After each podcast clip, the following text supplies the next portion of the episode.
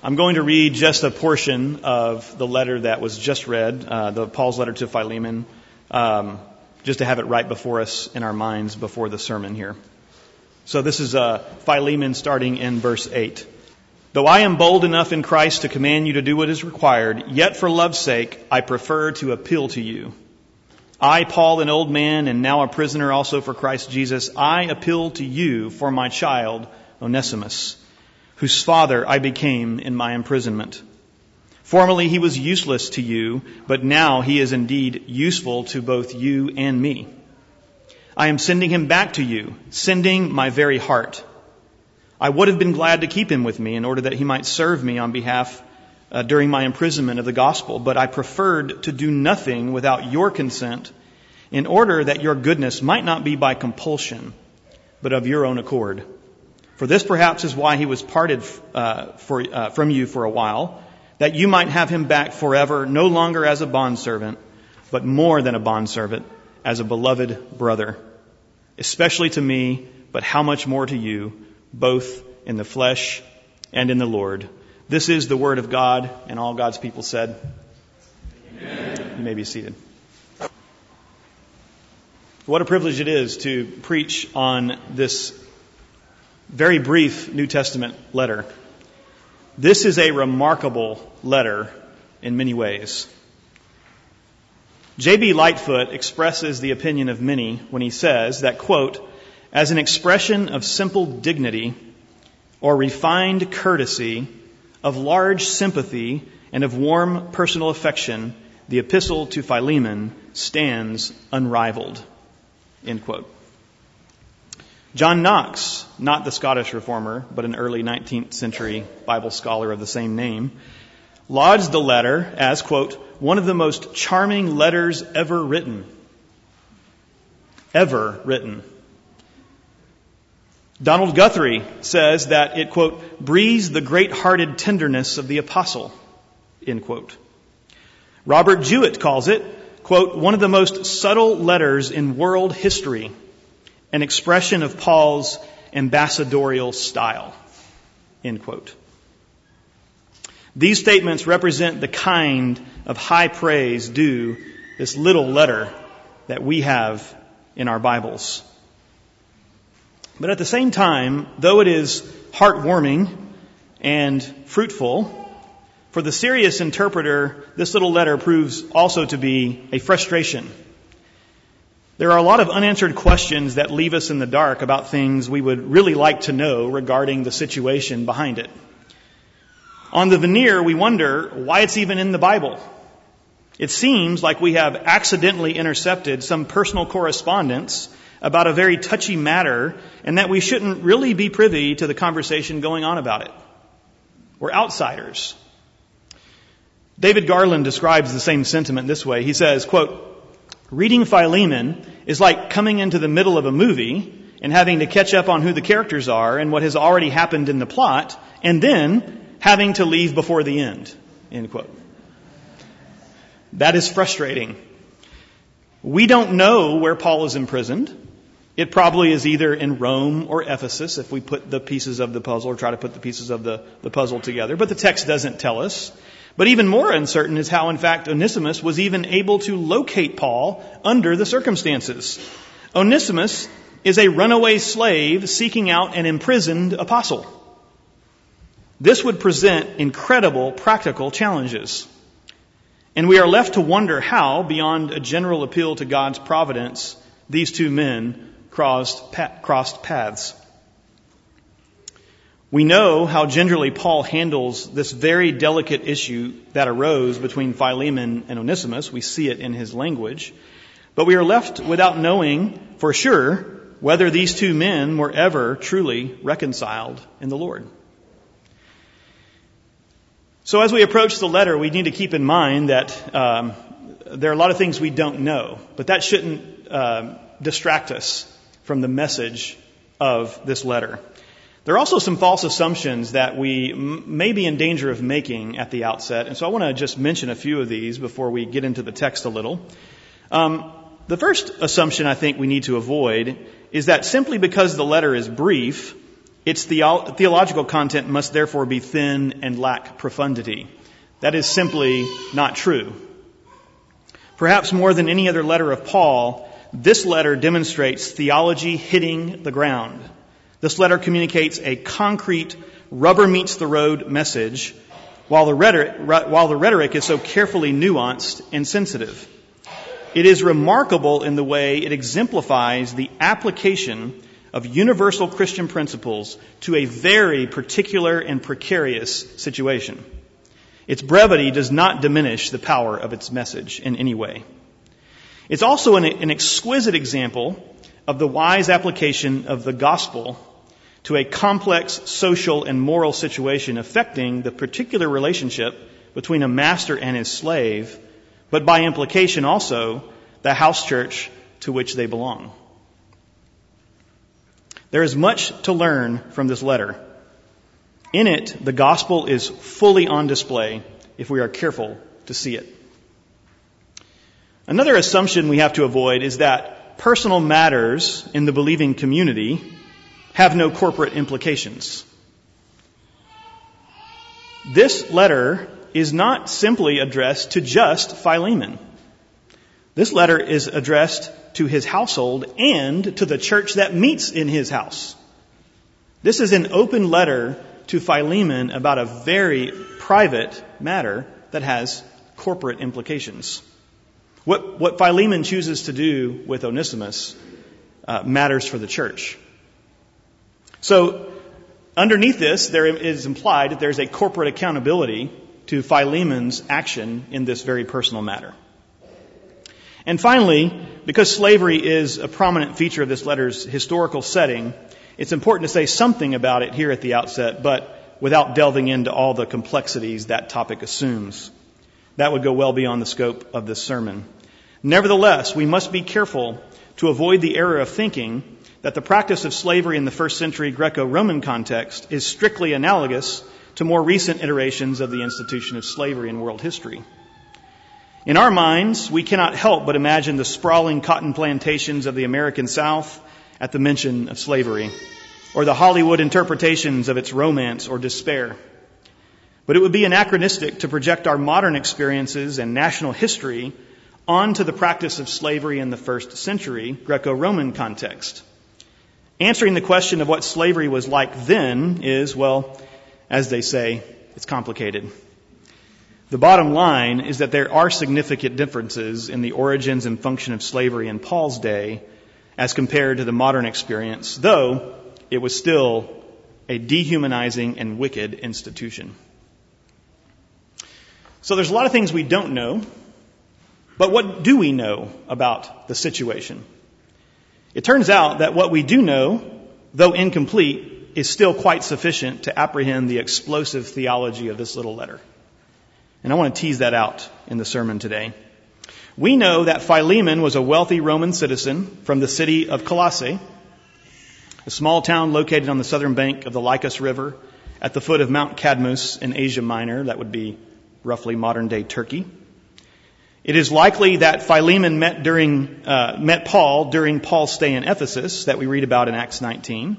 And it is reasonable to infer that Philemon became a Christian convert there.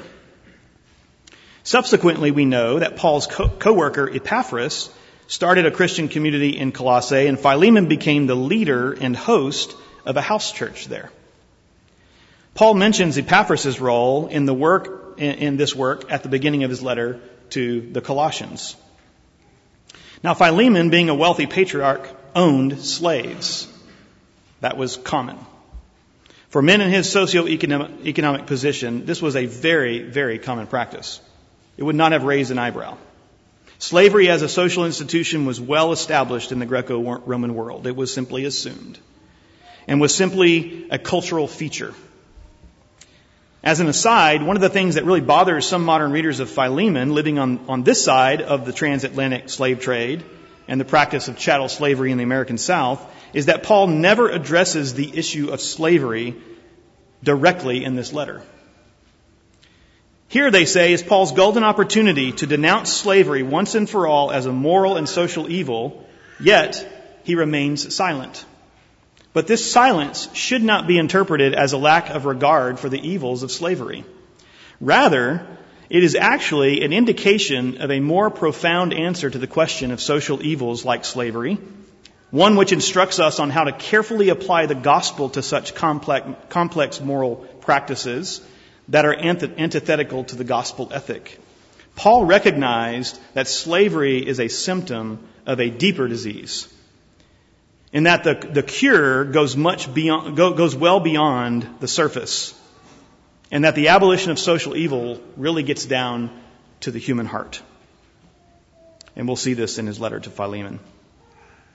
So, one of Philemon's slaves was named Onesimus, as we see in the letter. And at some point, Philemon and Onesimus had come into serious conflict with one another. The inference is that Onesimus had wronged Philemon in some way. We don't know exactly what way, perhaps by theft or by cheating. There are multiple theories about what actually happened. The text isn't clear.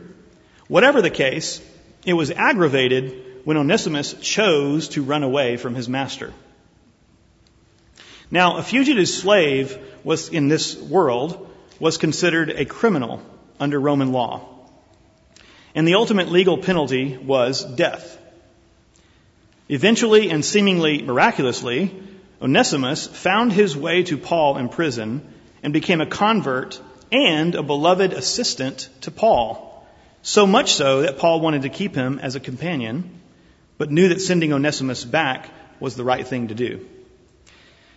Under the circumstances, Paul finds himself in a very difficult and delicate situation.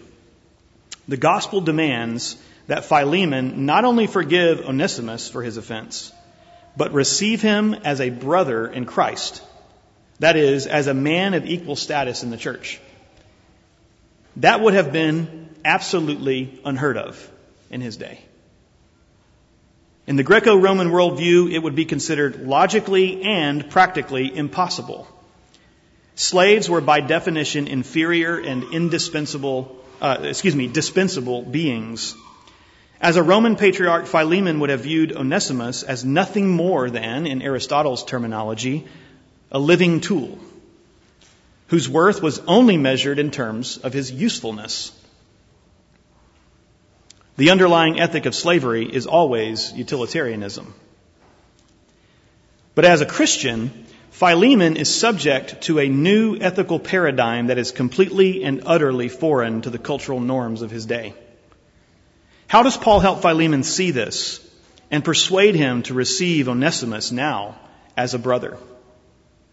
He does it through the wise and winsome application of the gospel, demonstrating that because of what God has done in Christ, there are demands on Philemon's character that go well beyond what he could have imagined possible. The very fact that Paul is writing a letter on behalf of a runaway slave, something unheard of in the ancient world, is reason enough to pay attention to the details. Paul skillfully employs careful rhetorical strategies to pour balm on resentment and to dissolve resistance from Philemon in this letter. He recognizes that one does not go about passing judgments on another's slave. To his own master he stands or falls, says Paul in Romans 14:4. Most parents today would resent someone else, including a close friend, offering unsolicited advice on the discipline of their children. In the first century, everyone accepted as inalienable the right of masters to do as they please with their property, their slaves. They would naturally bristle if anyone tried to meddle in that relationship. Paul's politeness strategy eases the tension and it diminishes the cost of yielding to his, his wishes. There is no disgrace in giving way to a friend who serves God at such cost to himself. Remember, Paul's in prison for the gospel. Paul is not simply using clever tactics to diffuse a volatile situation and to simply persuade Philemon to see things his way. He is doing that, but he's not just doing that. His purpose is swaddled in a basic theological conviction about what it means for us to be in Christ. A key phrase in Philemon is the phrase in Christ. We see it in verse 8, verse 20, verse 23. Uh, an associate, uh, associated term in the Lord appears in verses 16 and 20. And then we have the phrase unto Christ that appears in verse 6. This letter shows how Paul applies this, this abstract mystical concept of being in Christ. What does that mean? To a very concrete, real world, personal relationship. The caste and honor system that regulated social relations in Paul's day, Philemon's day, Onesimus' day, was inimical to Christian ethics. If Philemon yields to Paul's request and does more than he asks, it shows how the truth of the gospel breaks down social barriers and dethrones cultural indoctrination. Now, in verses 1 through 7, Paul prepares Philemon for this impossible request. Um, some might call it buttering him up. I wouldn't call it that. He's not buttering him up. He's making an appeal um, on the basis of the gospel. But notice at the outset that Paul identifies himself not as an apostle in this letter, as he often does, but as a prisoner for Christ Jesus. Let's be in tune with how Paul implicitly identifies himself with Onesimus focusing on his legal status as a prisoner under Roman law and Onesimus' status as a slave under Roman law. This will be an important component of Paul's rhetorical strategy and for the theological interpretation of this letter. In other words, this identification is not incidental, it is intentional. Paul then offers a prayer of thanksgiving for Philemon and the way he has exemplified Christian charity and grace in uh, verses 4 through 7, he says, I thank my God always when I remember you, Philemon, in my prayers, because I hear of your love and of the faith that you have toward the Lord Jesus and for all the saints. And I pray that the sharing of your faith may become effective for the full knowledge of every good thing that is in us for the sake of Christ. For I have derived much joy and comfort from your love, my brother, because the hearts of the saints have been refreshed through you. I'm sure Philemon was flattered. Well, thank you, Paul. I appreciate that. I've been trying hard. I've been trying hard to be a good witness, to be an upright man. But in verse 6, um, Paul gets to the heart of what he's really after. He says, And I pray that the sharing of your faith, the sharing of your faith may become effective for the full knowledge of every good thing that is in us for the sake of Christ. Now that's packed in there like Paul likes to do. But focus on the word sharing here. The key word is sharing, sometimes rendered partnership. The Greek word behind this is koinonia. The practice of receiving something together and participating in the sharing of it communally. Koinonia. So in context, Paul is reminding Philemon in this prayer that faithfulness to Christ entails that followers of Jesus are equal partners in the sharing, in the koinonia of God's love and grace in that community. Thus, for Paul, koinonia is not simply a good idea to be pondered. Oh yeah, that sounds like a good idea. Get together, share things. But for him, it's a living reality to be practiced. He doesn't want Philemon to just believe in koinonia as an idea, but to put it into practice, particularly in how he receives his fugitive slave back home. You can see how this thickens very quickly. At this point in the letter, Philemon does not yet know that Paul will be asking him to practice koinonia with respect to his reception of Onesimus. He might have well been, oh, that sounds great. I like koinonia. We've actually already been doing that. Um, but Paul's theological trajectory has been set. As our overly individualistic culture exercises its influence more and more on the Christian church, many insist that they are free to manage their own lives without any thought to what other Christians might think of how it might affect them. We tend to see the church more as in the words of one commentator, quote, a voluntary association of people who happen to hold the same religious views. End quote. A voluntary association of people who happen to hold the same religious views. Is that how we think of the church? Our church? Perhaps we wouldn't express it in those terms, but do our practices and attitudes reveal the koinonia to which Paul refers to in his, in his letter and appeal to Philemon? This is a high calling. Paul understood the church to be something far more communal than what we typically imagine, where two households, the natural and the spiritual, intersect with one another. That's Paul's vision for the church. Because the gospel requires it. The notion of going to church or doing church is foreign to the biblical witness. Biblical theology teaches that we are the church. We don't do church. We are the church. And what we do as individual Christians has a direct effect on our community for better or worse. The way Philemon responds to an unfaithful slave, a very private and personal matter, would have immediate ramifications for the entire church community meeting in his house.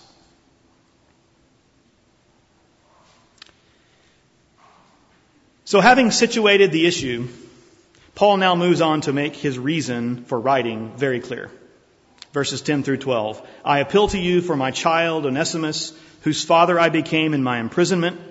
Formerly he was useless to you, but now he is indeed useful to you and to me. I am sending him back to you, sending him, sending my very heart. Now, here, Paul um, so carefully eases the tension by a little wordplay, and this is only really uh, uh, accessible through the original, uh, the Greek. In fact, Paul crafts a brilliant double pun in these verses in a parenthetical statement. This is wonderful, so delightful and powerful. So the name Onesimus in Greek means useful. Seems like an appropriate name for a slave. Hey, useful. Go fetch some water. Okay? And it was not, it was a common name for slaves at the time. But think about what Paul's doing with his name. Slaves bore the names that either slave dealers gave them to extol their wares when being sold, or that their masters would give them to express their hopes and how they hoped they would be. Formerly he was useless to you, Paul says, but now he has become useful both to you and to me. So Paul takes the wordplay still to another level. Formerly he was not Onesimus, but now he's become the true Onesimus to you and me. But he goes a step further. The word useless in Greek is achrestos. A-C-H-R-E-S-T-O-S. The word Christless is achristos. A-C-H-R-I-S-T-O-S. A letter difference. Useless, achrestos. Christless, achristos.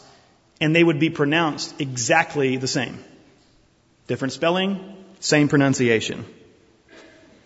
Onesimus was not useful. He was achristos, he was not useful. He was without Christ.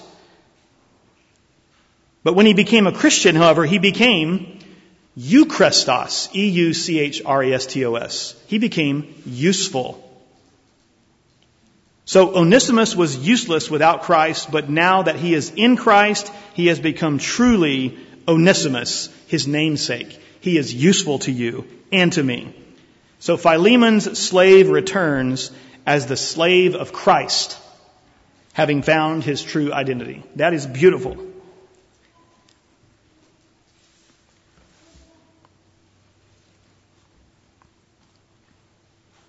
So, in a clever wordplay, Paul completely undermines the utilitarian ethic of slavery. And he has redefined it in terms of Christian redemption. In a pun. Mr. Alders, I think you would appreciate that. Paul also refers to Onesimus in the most endearing terms. He is a son to Paul, Paul's very heart. Think about how provocative this must have sounded to Philemon. You've been harboring my runaway slave that has done me wrong, and now you're sending him back and calling him your very heart? Give me a break. What is, what is more, Paul is not just asking Philemon to forgive him, but to count him as a brother. Don't just forgive his wrong, and put him back to work. Count him now as a brother, as part of the family, just as Paul had done in calling him a son. Verse 16 brings the appeal to a very fine point. Receive Onesimus no longer as a slave, but more than a slave, as a beloved brother. Paul gently presses Philemon further in this appeal by pulling a brilliant move. Remember the koinonia that Paul praised Philemon for in his opening prayer? Well, if Philemon is really in koinonia fellowship with Paul, they share this grace that God has given them in Christ, and Onesimus is Paul's son in the faith, what's the logical conclusion? Then it follows that Philemon should now receive Onesimus as he would Paul. And that's exactly what Paul requests of him. Receive him as you would me. Remember that as an apostle, Paul possessed the authority to command Philemon to behave according to his instruction. But Paul makes it clear that this is not the basis of his appeal. Verse 14, but I preferred to do nothing without your consent in order that your goodness might not be compulsion, uh, might not be by compulsion, but out of your own accord. Like a wise and judicious father, he wants Philemon himself to recognize and exercise the gospel principle in the matter as a way of learning the wisdom of reconciliation for himself. It's easy to say, I forgive you. The words are easy. But to have true reconciliation God's way requires humility and a broken spirit. In other words, Paul is leading the proverbial horse to water. This horse named Philemon has to drink. In fact, in the next verse, he suggests that this may be providentially the very reason Onesimus ran away to begin with. So that Philemon could experience the power of the gospel concretely, and that an entirely new category of spiritual relationship could be created between these two men radically affecting the spiritual community in which they both lived and ultimately spreading throughout the world. There is no question about the compelling power of the gospel. It's almost irresistible. It is irresistible. Those who claim the gospel, however, must be careful how they use and proclaim it. Coercion is out of harmony, even contradictory to the content and the spirit of the gospel. Paul walks a tight wire here, but he keeps his integrity. No doubt he is tempted to make the demands of Philemon, who felt deeply in his debt to Paul. And Paul mentions this. And don't forget, uh, you owe me your very life. Do me a favor and don't forget how much you owe me. But Paul resists. He mentions it, but he, he resists. Though I might be very bold in Christ to command you what is fitting, for, yet for love's sake, I'm going to appeal to you. For love's sake.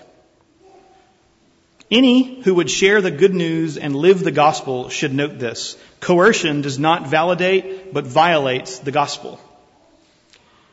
Was John with the disciples in Jerusalem when Paul visited there? Did he share the teachings of Jesus with Paul? Did Paul remember the word of Jesus quoted by John? No longer do I call you servants, but I have called you friends. John 15, 15. That is the mood of his appeal to Philemon. Someone defined love as the, uh, uh, as the mood of believing in miracles. Love is much more than that, but it is at, is at least that and always that. Why? Love believes in miracles because love itself is a miracle. That is the reason coercion has no place in sharing the gospel. Only love. Properly defined. When we can relate to persons in such a way and love them to the degree we can call them my friend, miracles really do happen by the grace of God. Paul is willing to risk the working out of love. He's willing to let the gospel do its work in Philemon's heart. Love can be invited, but not compelled, so he trusts what Philemon's love will do in his relationship with Onesimus. It's a powerful lesson for us. This is wisdom. There is one other thing to be noted in this passage. In the fellowship of Christ, we cannot take God's grace for granted, nor can we presume upon the grace and generosity of others. One can imagine the debate going on in Paul's mind in verses 13 and 14. He was trying to persuade himself that it was right for him to keep Onesimus. He wanted him there. Rather than send him back to Philemon, Onesimus was an invaluable helper. Paul needed him. He had become one of Paul's most beloved friends. So to send him back was like sending his own heart. He knew that had Philemon been with him, he would have spared nothing to be of service to Paul. Was Philemon not there in the person of his slave as a representative? So Paul's mind churned on this, it seems. Why should he not keep Onesimus? But Paul could not be fooled by that rationalization. He would not presume on Philemon's generosity in that way. He would not force an expression of love. Love could work fully only in the context of freedom. Philemon alone could decide what love required of him in relation to Onesimus as well as to Paul. So at the heart of this letter, at the heart of the gospel for Paul is the ministry of reconciliation. As he says in 2 Corinthians 5, 16 through 19. From now on, therefore, we regard no one according to the flesh, even though we once regarded Christ according to the flesh, we regard him thus no longer.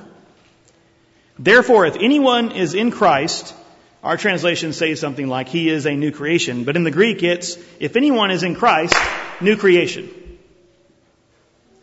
We have to fill in the gaps to make it sound good. But that's not the way the Greek reads. If you're in Christ, new creation, with the clap. So that's, that's, that's the power of this statement. Christ means new creation, equal. And see how this is working out in this letter to Philemon. This is remarkable. It's taking all these abstract notions that we can ponder and uh, have sentiments about, but he's bringing it to bear in this highly complex, emotional situation. This is the Word of God at work in a real community. So, all of this from God, who through Christ reconciled us to himself and gave us the ministry of reconciliation. That is, in Christ, God was reconciling the world to himself, not counting their trespasses against them, and entrusting to us the message of reconciliation. This letter could only be written and received by one who has experienced salvation in Christ. Only the mind under the influence of the Spirit of Christ could entertain such a solution as this. It is only because of what Christ has done that it's even possible. Now, in closing the letter, Paul continues to subtly narrow the possibility of Philemon escaping from his Christian obligation here. Um, in verse 21, he expresses confidence that Philemon will do even more than what he's asking. And I can imagine Philemon scratching his head and going, okay, Paul, but my goodness, you've already asked me to do the impossible. What is, what is, what is more for me to do? But Paul leaves that door open.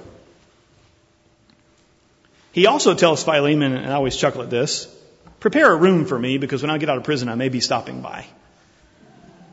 At that point, if Paul does in fact do that, uh, don't you think Philemon gets the hint, right? At some time in the future, Paul may swing by, at which time it will be utterly clear to him whether or not Philemon and Onesimus are truly reconciled in the faith and whether Onesimus really enjoys the status of being Philemon's brother in the Lord. Philemon's reputation as an honorable Christian man and a church leader hangs on whether he follows Christ in this matter or not. And Paul's going to come check up on him. We don't know how this story ends. Doug Wilson makes a, a pretty uh, convincing argument that it ends very well, and that Onesimus may even become to be, there's a tradition that says uh, the Onesimus, uh, who became a bishop later in Asia Minor, was actually Onesimus the slave. Now, much of that is speculation, um, uh, but I find uh, uh, Pastor Wilson's argument compelling. Um, we don't know how the story ends, but we are hopeful because we know how the gospel works in people's hearts and lives. As we consider the message in, uh, at the end here, I want to just uh, say a few things about this, the, the letter of Philemon as a parable of the gospel, which is the title of my sermon. I mentioned at the outset that this letter is about Paul taking a theological concept, the gospel, and applying it to this particular, bringing it to bear on this specific, personal, precarious issue that arose in a particular place, Colossae, at a particular time, mid first century, among a particular group of Christians that, meet, that were meeting in a house. It's theology hitting the ground, and it's the only letter of Paul in which he does not talk about the gospel. Paul doesn't talk about the gospel. He skillfully applies the gospel in this letter. That's its worth. Giving us a model of how to address similar issues informed by wisdom and grace and regenerate hearts. Paul wants Philemon to see Onesimus as God sees Onesimus. He is parsing out for Philemon the truth expressed in his letter to the Colossians, which happens to be Philemon's church. Verses, uh, chapter 3, verses 10, 11 in Colossians says, You have put on the new self, or sometimes the new humanity, which is being renewed in knowledge after the image of its creator. Here, there is not Greek or Jew, uh, Greek and Jew. There is not circumcised and uncircumcised, barbarian, Scythian, slave, free, but Christ is all and in all. Onesimus is a new creation in Christ and is therefore Philemon's brother. His social and his legal relationship to Philemon may still be that of slave to master in the meantime, but his spiritual status is that of brother and fellow heir of all the benefits of being a child of God in the household of faith. Paul cannot undo Roman law. He doesn't have the power to do that. But what he can do is allow the gospel to take root in Philemon's heart and household, where under the sanctifying work of the Spirit, he can learn to love a rebel slave as a brother. Spiritual regeneration in individuals, not political machines, will set in motion true social reform. We see in this scenario the logic of the gospel played out. This is Galatians 3:28 in action. But now that faith has come, we are no longer under a guardian, for in Christ Jesus you are all sons of God through faith. For as many of you as were baptized into Christ have put on Christ, there is neither Jew nor Greek, slave nor free, male or female, you are all in Christ Jesus. And if you are Christ's, then you are Abraham's offspring, heirs according to promise. Paul's logic is a gospel logic. But at the at the historical level, this is about two Christians reconciling with one another under strenuous circumstances. At the level of inspired scripture, this is a proclamation of the gospel story itself. Think about it. In this way, Philemon is kind of a parable. Like Onesimus, you and I are slaves who have rebelled against our master. And in so doing, we have committed a crime punishable by death. Yet in God's mysterious and providential plan, while still fugitives, we were overtaken in our sin by the grace of the, of, of the Son of the living God, Jesus Messiah. In Him, we found redemption, having been brought from rebel slavery to sonship by adoption through an act of sincere reconciliation by our Master. Just as Philemon is expected to respond to Onesimus by refraining from enacting the merited punishment, forgiving the wrong, Christ our Lord has done the same for us.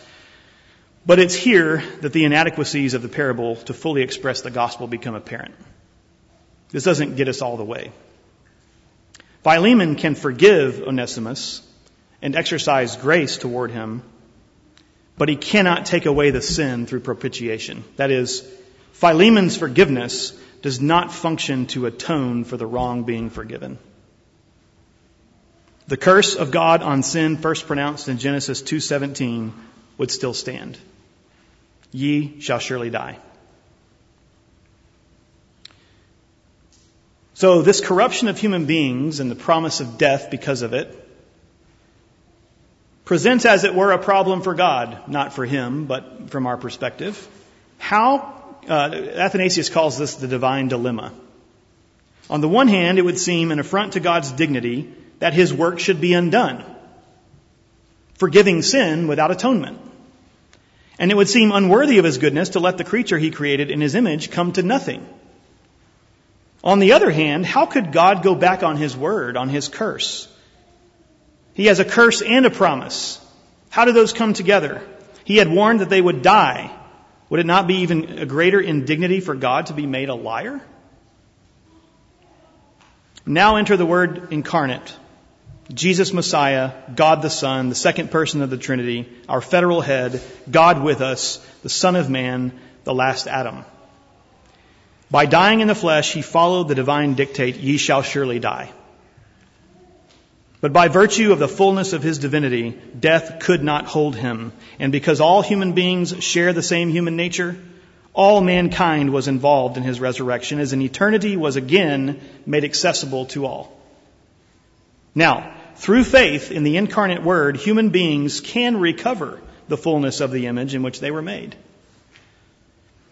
And in closing, Athanasius, I will uh, quote from Athanasius here. He draws an analogy between a, uh, uh, he draws an analogy with this image of a portraiture. He says this. You know what happens when a portrait that has been painted on a panel becomes obliterated through external stains. The artist does not throw away the panel, but the subject of the portrait has, come, has to come and sit for it again. He has to be repainted. And then the likeness is redrawn, redrawn over the same material. Even so it was with the all holy Son of God. He, the image of the Father, came and dwelt in our midst in order that he might renew mankind made after himself. So, dear Christian, the Son of God came to sit again for his portrait. For it had been stained by sin, and now it is restored. It is the restored image of God, which has been stamped on our souls through the merits of Christ, exchanging corruptible for incorruptible. God's judgment on sin is enacted, not through punishment of those who are guilty, but on the innocent Lamb of God. Herein lies the deepest and the grandest of paradoxes. It is precisely in the act of God's judgment, meted out on Christ at the cross, that sinners become justified and thereby are free to live as a new creation, forgiving others just as God in Christ forgave them. This is, this is the only theology that could make sense of the letter to Philemon.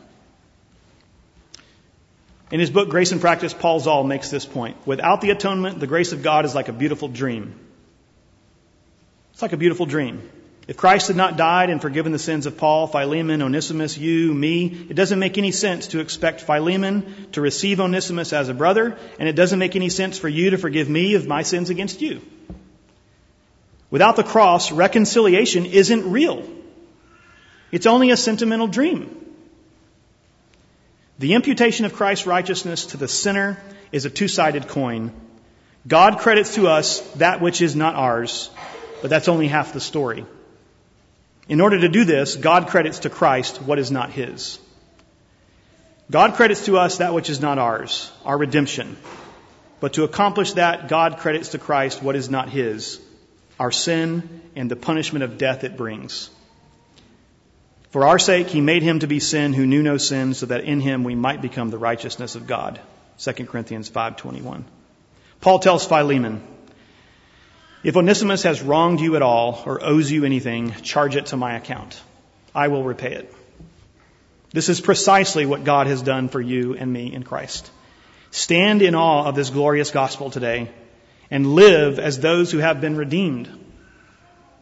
Romans 6:13 says, "Do not present your members uh, to sin as instruments for unrighteousness, but listen to this, present yourselves to God how as those who have been brought from death to life." and your members to God as instruments for righteousness. Let's pray. O God, were it not for your gospel, we would be utterly and forever lost, enslaved to our sin and banished from the garden temple of, of our God. But now that Christ intercedes for us, we have the freedom to live lives of reconciliation and can experience the joy of watching your kingdom come on earth as it permeates our homes, our workplaces, our communities, and our church. May we be faithful, trusting in you, for you are ever faithful indeed. Amen. The Lord be with you. Uh, last week, when I was working on this sermon, just thinking about a lot of the, the things that um, uh, this letter is so packed full of all kinds of things. I was listening to music as I like to do when I study, and uh, um, I had some Advent music playing. And uh, along the way, right in the middle of my, my studies, uh, the beloved and well known nativity hymn, O Holy Night, started playing. We're all familiar with that. We've heard it many, many times. But I was particularly paying attention to the words for some reason. And, and I'm not making this up, by the way. This isn't just a good illustration. This actually happened. Uh, in the third and the last stanza of that hymn, a particular phrase stood out to me in a new way after having studied Philemon in some detail. And so as I read this third stanza, uh, stanza, excuse me, I bet you can guess which one I'm referring to. Truly, he taught us to love one another. His law is love and his gospel is peace. Chains shall he break, for the slave is our brother. And in his name all oppressions shall cease. Sweet hymns of joy and grateful chorus raise we. Let all within us Praise his holy name. Christ is the Lord. Oh, praise his name forever. His power and glory evermore proclaim. Amen. This table before us, the Lord's table that he has set and invited us to, is a table of reconciliation where slaves become brothers in Christ. So, as we approach the table, let us be mindful of this let us be thankful and eat and drink together and remember the Lord's death until he comes. Amen. O God, the supreme mover, may we always be subordinate to you, be dependent upon you, be found in the path that you walk, and where your spirit moves, may we be there. You do not move men like stones, but you endue them with life, not to enable them to move without you, but in submission to you, the first mover. O Lord, we are astonished at the difference between what we receive from you and what we, we deserve, between the state we are now in and our past state of gracelessness, between the heaven we are bound for and the hell we deserve. And who made the difference but you, O God? You are deserving of total and eternal praise. We join the company of the heavenly host and sing, Holy, Holy, Holy, who was and is and is to come. To you be honor and glory both now and forevermore. Amen. Amen. And now may our Lord Jesus Christ himself and our God and Father, who has loved us and given us everlasting consolation and good hope by grace, comfort your hearts and establish you in every good work, word and work. Amen.